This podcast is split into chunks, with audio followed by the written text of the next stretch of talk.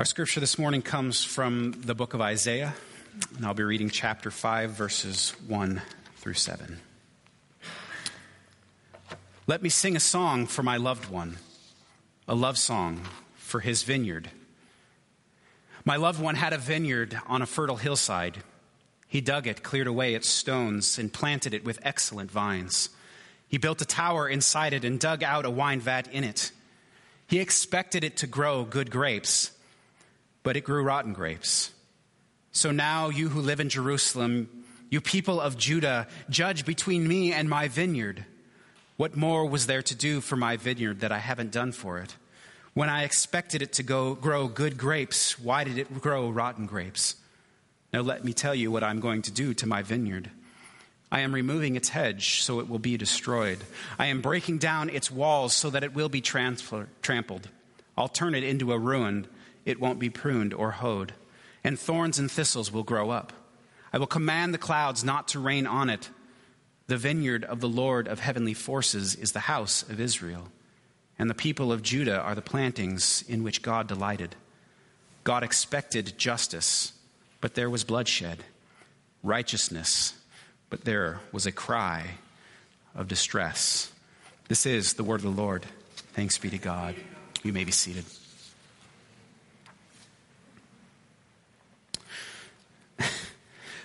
I have to admit, this passage of Scripture amuses me in many ways.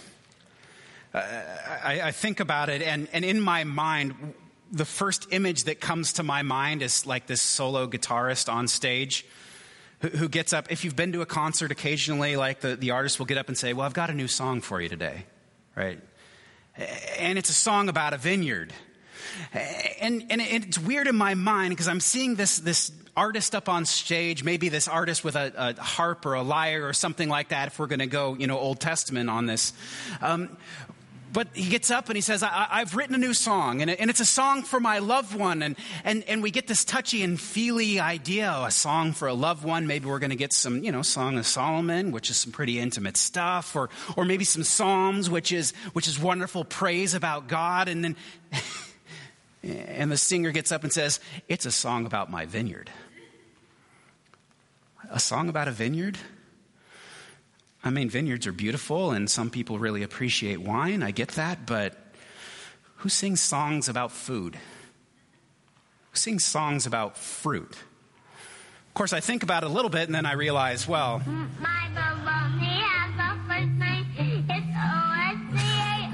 Some of you may recognize this. Okay, I don't. I can't do the whole thing. It's too much. So we have a song about food, which apparently is not unheard of. But is it biblical?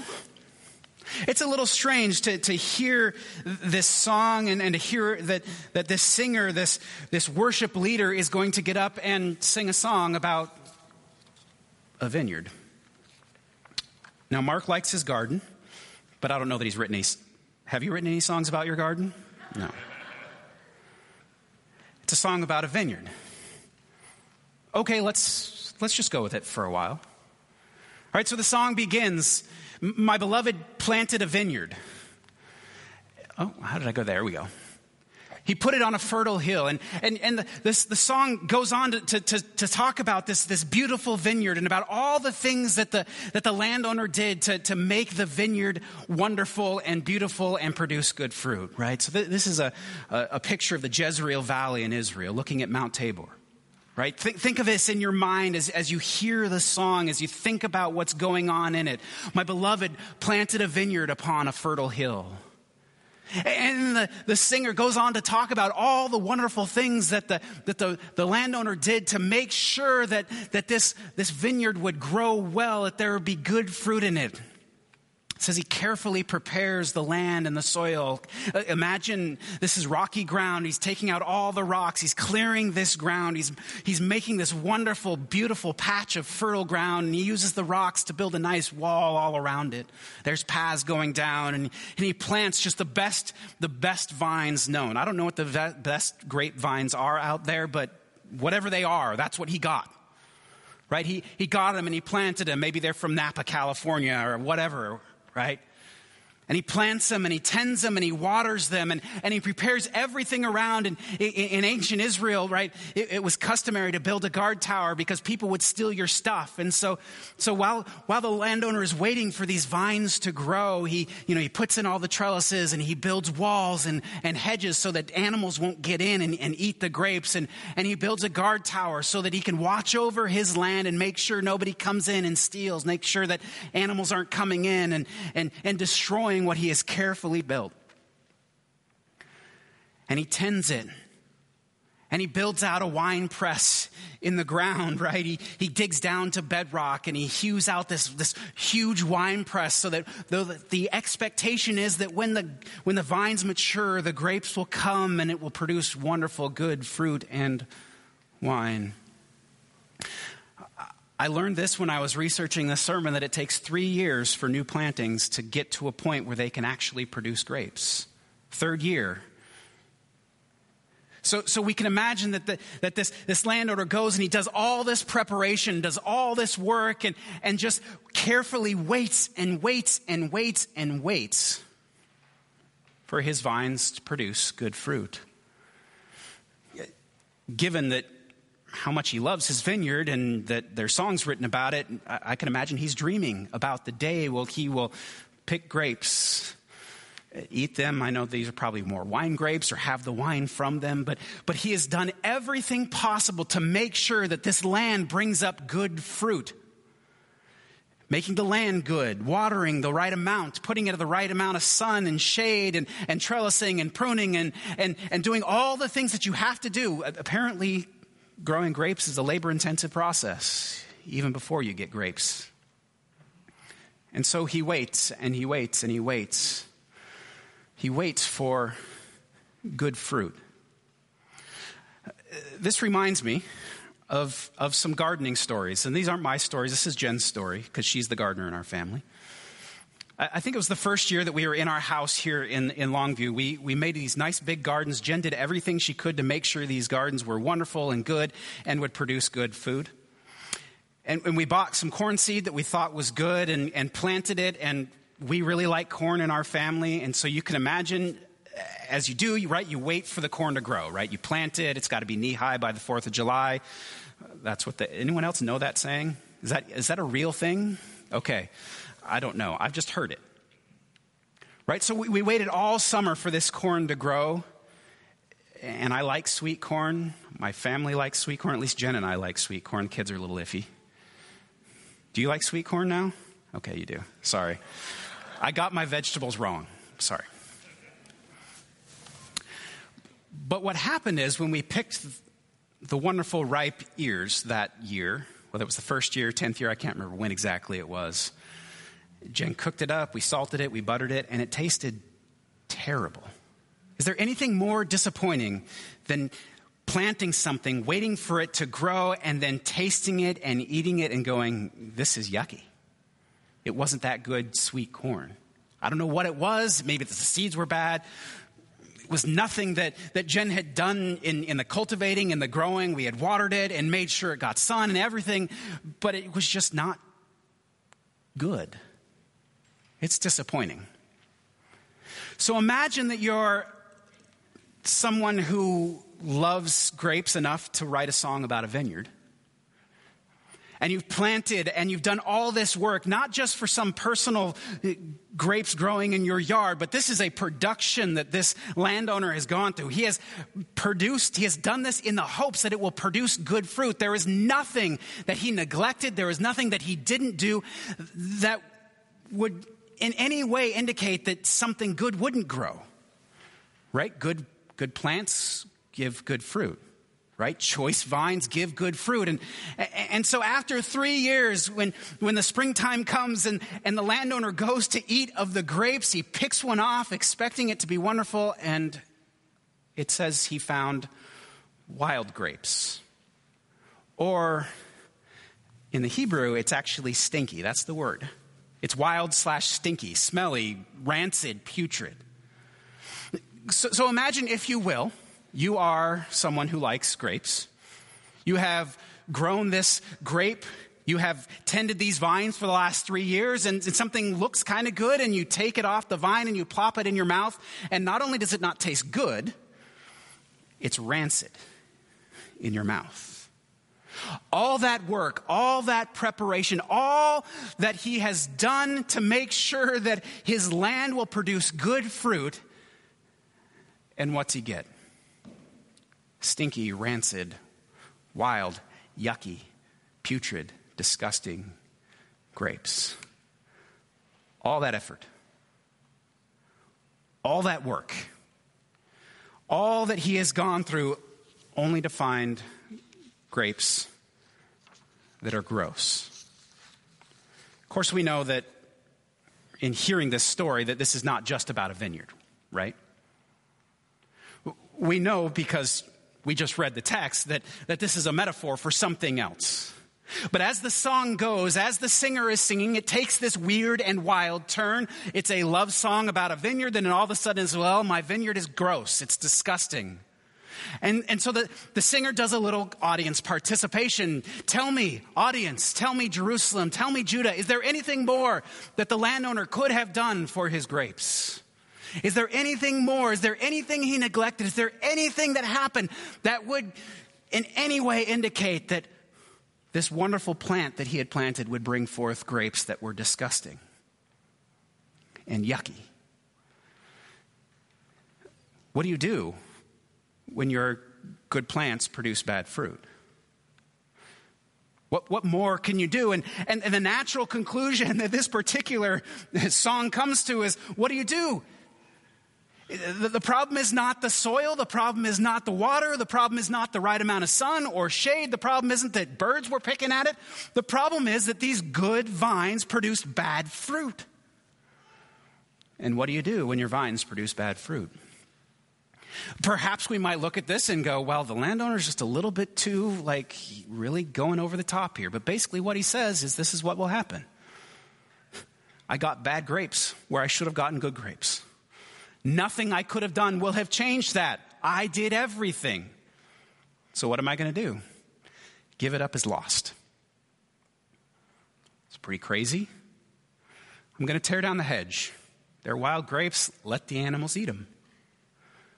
I'm going to withdraw protection. I'm going to let the land go fallow. I'm just going to abandon this project once and for all. After all, you can't bring good fruit from bad grapes. I'm going to give it up. I'm going to tear it down. It's pretty heavy stuff. The song goes on, and the singer basically says, Israel, this is you. I'm sure they would have caught on by now, but they got it. Israel, this is you. Again, it's a metaphor. It's not really about a vineyard. But God talks about, about his loving care and God's kindness toward Israel. Basically, what God is saying here is, I have done everything possible to make sure that this people called out of nothing would produce good things. If we looked at the history of Israel, I mean, really, if we looked at the history of humanity, but it's Isaiah, so we'll talk about Israel right now. Basically, God chooses them from nothing and blesses them with everything. God chooses this guy, Abraham, and says, Abraham, for no particular reason other than your faithfulness, and you said, Yes, I will make you a great nation. I will make your people number the sands of the sea. And God continues with Abraham and Abraham's people. Even when they go into slavery for 400 years, they think they're forgotten. And God says, Guess what? I have not forgotten you. I will bring you out of slavery. I will bring you into this promised land. It will be yours. When the people reject God, even before the relationship starts, God says, No, I'm not going to leave you or forsake you. God chooses them and says, I will go with you. I will bring you into this land. And here is this wonderful land. And you didn't plant the grapes, but you will reap them. You didn't plant the fields, and yet you will reap them. You didn't build the houses, and yet you will live in them. God says, All of this I'm giving to you. I will be with you. I will lead you. I will help you be the kind of people that will bless the world around you. God protects them, God enables them. And basically, what Isaiah is saying is that God looks at that and says, I have done everything. Done everything so that you would produce good fruit. God doesn't expect them to be superhuman. God doesn't expect them to be perfect. But basically, what God says is when I come back, I find stinky grapes. Where I came and where I hoped that, that justice would be planted, true justice, righteousness in and among you because I have enabled that in you, I found injustice. where I came to found hope, where I come, came to, to plant, and where I came to expect that you would be a people of deliverance, of love, and of grace, what I found was that you were oppressors. So, what am I to do? God says, There's n- I've done everything that's possible. And so basically, what we have in Isaiah 5 is God saying, I have loved you with an everlasting love, but I don't know what else to do. Essentially, God says, I withdraw my protection in my hand. I won't cultivate it anymore. I will let it go because there's nothing more that I can do. It's a real happy go lucky scripture for you today. This is not arbitrary on God's part. I don't necessarily think it's unfair on God's part. God made a covenant with Israel. God said, I will do this for you, produce righteousness, and here are all the tools to do it. And they refused. By and large, the people did not fulfill the covenants that they had made with God. And God says, I don't know what else to do. There comes a point where injustice is so bad, God says, I have to put a stop to it. God loves God's people. God never will stop loving God's people. The song, The Vineyard, is still a song of love song, and yet God says, I don't know what else to do, but for the sake of the world around you, I have to say no more. If we read on in Isaiah, that's what we get. That God withdraws God's hand not because God doesn't love, but because God says, it is too damaging for the world around you for you to continue going on like this. I must put a stop to it. You were supposed to produce justice, but you have produced the exact opposite bloodshed, injustice, oppression. Not happy go lucky in this text. But there is good news. There's another passage of scripture that I, I just want to jump to. I know I don't do this very often, but I'm going to today. It's in Luke chapter 13. I'm just going to read it for you. Then Jesus told this parable A man had a fig tree planted in his vineyard, and he came looking for fruit and found none. So he said to the gardener, See here, for three years I have come looking for fruit upon this fig tree, and yet I find none. Cut it down. Why should it be wasting soil? But the gardener replied, Sir, let it alone for one more year, till I dig around it and put manure on it. If it bears fruit next year, well and good. But if not, then you can cut it down. As I was reflecting on Isaiah chapter 5 and the doom and gloom that it brings, Isaiah is not a happy go lucky prophet. I mean, the prophets rarely are.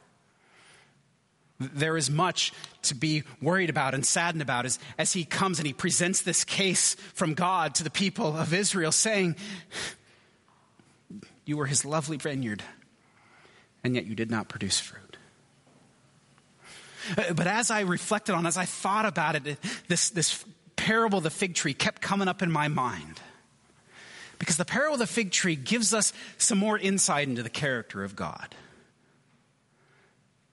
It's quite obvious in the parable of the fig tree who the gardener is.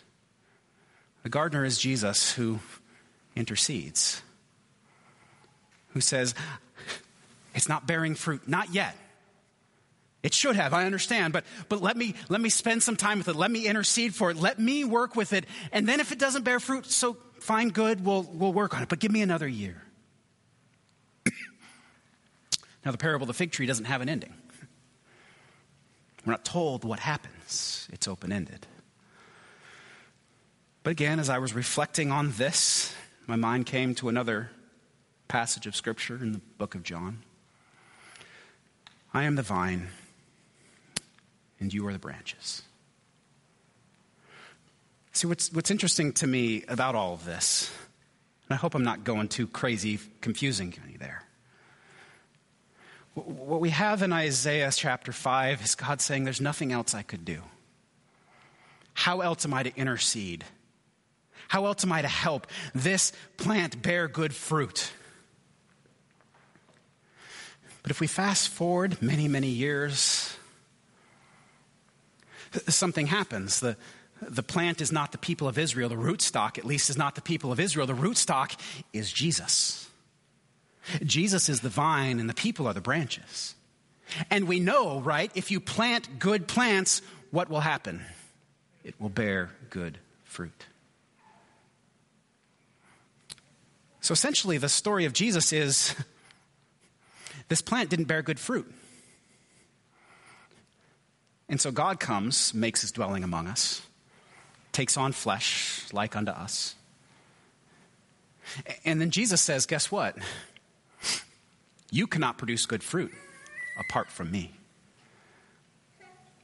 Jesus becomes the very root, the very stock, the very vine, the very tree upon which this fruit grows. What the, what the plant could not do on its own, God says, Guess what? I will do this in you. The people could not produce righteousness on their own, even with all of God's help, even all that tending that God did. what more could I do? Well, the people of Isaiah would say nothing. The, the, the vine dresser did everything.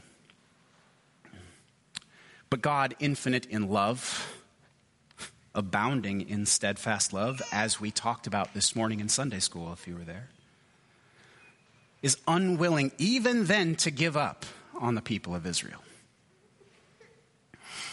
That's the rest of the story of Isaiah.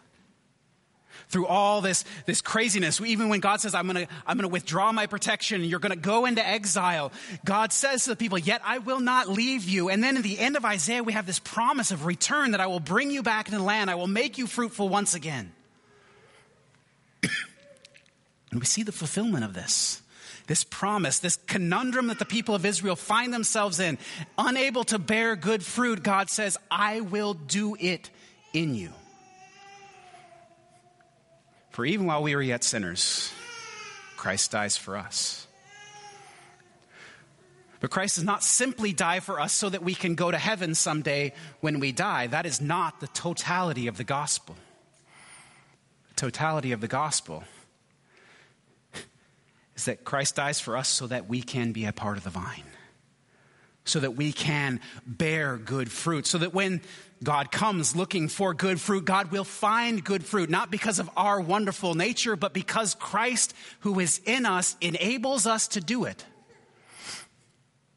Without Jesus, apart from that vine, the branches, we who are the branches, can do nothing. But God gives us his own self so that if we remain in him, he bears good fruit in us. Good roots make good soil, or excuse me, make good fruit. And this is what God does for us in Christ, so that we might, in Him, bear good fruit so that we might, I got a little behind on my slides, so we might be the good fruit that, that the vine dresser comes to expect. And where this all is rooted out, where this all comes from, I, I, hope we know that, that as we look at this, what God has come to look for in the people of Israel in Isaiah chapter 5 is righteousness, is justice. That is the character of God worked out in the people of God. It's not simply about uh, you didn't confess your sins, that's part of it. It's about that bearing fruit of righteousness, being the people who reflect the nature and the character of God. God forms Israel not just because they're wonderful people and God wants a nice people who look good for him. God says to Abraham, I am going to bless you so that you might bless the world. I want you to be the people of God that you might give the character of God, that you might inhabit the character of God, the justice, the love, the compassion of God in the world, in a world that is not overly concerned about other people. God says, I want you to exhibit the character of God which loves all and desires all to flourish, to live in relationship with one another and relationship with their Creator so that things might be tov or good people didn't inhabit that.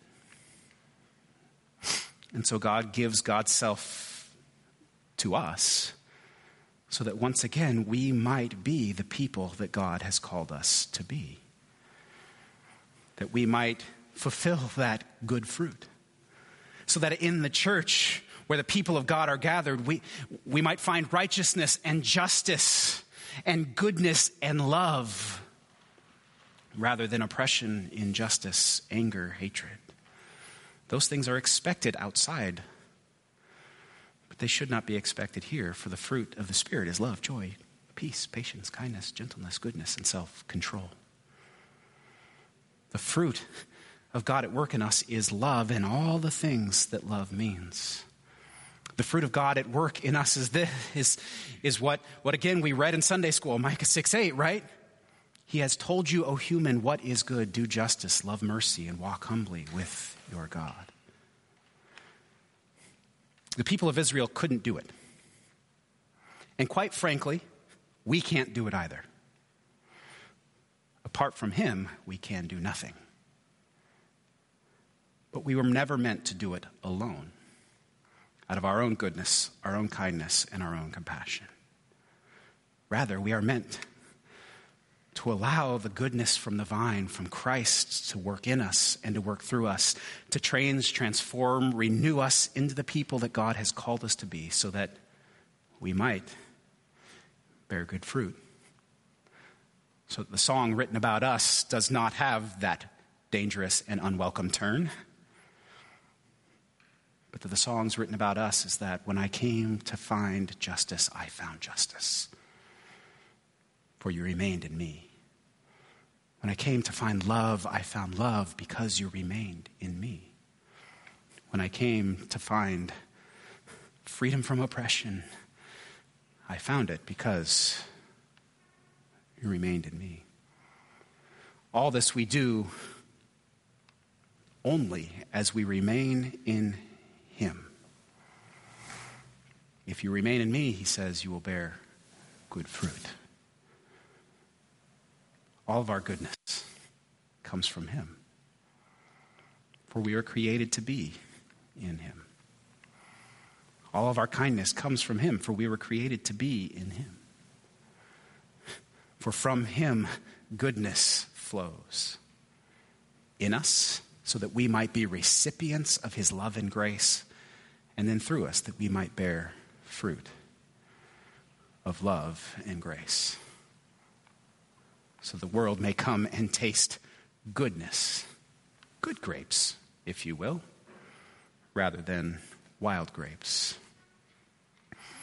This is his doing, though. This is Christ's doing, not I, but Christ who is in me, as Paul says. For apart from him, we can do nothing. As the worship team comes Often in history, we have tried to do this on our own. The church has tried to do it on our own. We have turned to others to do this in us or for us. We've turned to governments, we've turned to nonprofits, we've turned to all sorts of other places to say, you guys do this for us. You bring this vision of God's kingdom. But that's not really how God has worked in us or called us. Those things can be aids and helps. But this is God's doing in the church, in those who are called by his name. The kingdom of God does not come through a government, through violent revolution. The kingdom of God comes as the people of God remain in him and bear much fruit.